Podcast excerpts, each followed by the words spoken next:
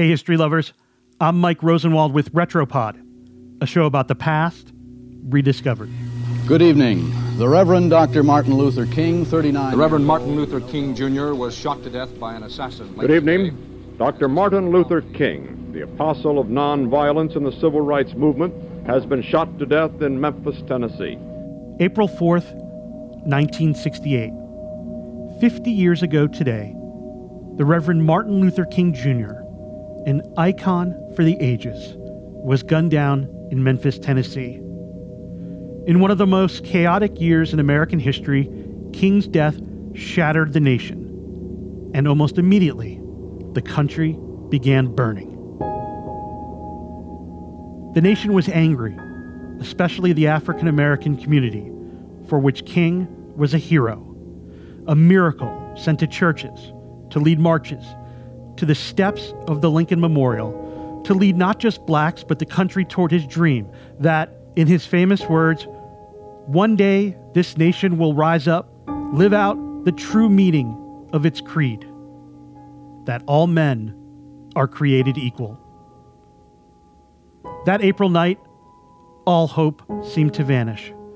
Riots broke out in more than a hundred American cities. There was fire, destruction, death.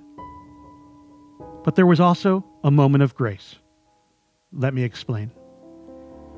In Indianapolis that night, Bobby Kennedy, who was running for president, was scheduled to appear at a rally in a predominantly black neighborhood. His aides told him not to go. So did the police chief. So did his wife. It was too dangerous, they said. Young men in the neighborhood had been seen carrying weapons and cans of gas to the rally site. Kennedy's audience knew King had been shot hours earlier, but news traveled slower then. They didn't yet know King was dead. Kennedy would have to tell them. And that's just what he did. I have some very sad news for all of you, and that is that Martin Luther King uh, was shot and was killed tonight in Memphis.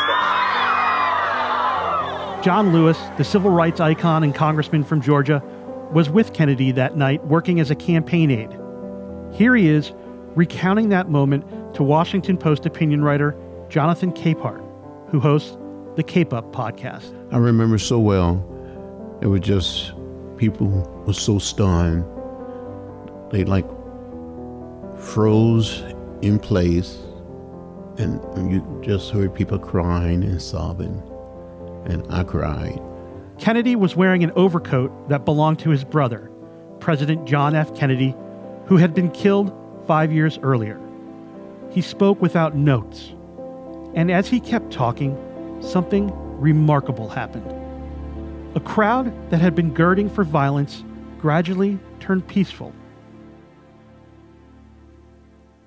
Kennedy spoke in a mournful tone. King's death, he said, left the black community with a choice about whether to act out in revenge. Martin Luther King dedicated his life to love and to justice between fellow human beings. He died in the cause of that effort.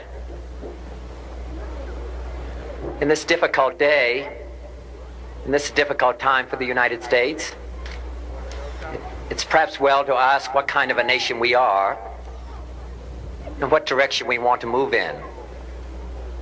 For those of you who are black, considering the evidence evidently is that there were white people who were responsible, you can be filled with bitterness and with hatred and a desire for revenge.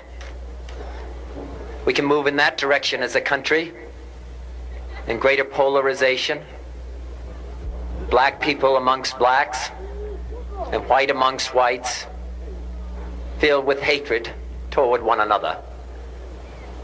Or we can make an effort, as Martin Luther King did, to understand and to comprehend and replace that violence, that stain of bloodshed that is spread across our land with an effort to understand, compassion, and love. And he did something that astonished everyone. For the first time, in public or private, he referenced his brother's murder. For those of you who are black and are tempted to fill with, be filled with hatred and mistrust of the injustice of such an act against all white people, I would only say that I can also feel in my own heart the same kind of feeling. I had a member of my family killed, but he was killed by a white man. There were riots all over the nation, but not in Indianapolis. Nothing burned down. King was laid to rest in Atlanta a few days later, his body driven through the city. What nobody could know then, amid all the pain, is that the country would lose another champion of civil rights two months later. It is possible he has not only Senator Kennedy, oh my God, Senator Kennedy has been shot, and another man. Bobby Kennedy, shot and killed, just like King. Lewis fought with King. He worked for and revered Bobby Kennedy, and he still can't shake what the country lost. Because when Bobby Kennedy was assassinated, and when Dr. King was assassinated, I think something died in all of us. I got to know these two young men. They were our future. Unbelievable. They gave us hope. If they had lived, maybe our country would be much better. Maybe the world would be much better. I'm Mike Rosenwald. Thanks for listening. For more forgotten stories from history, visit WashingtonPost.com slash retropod.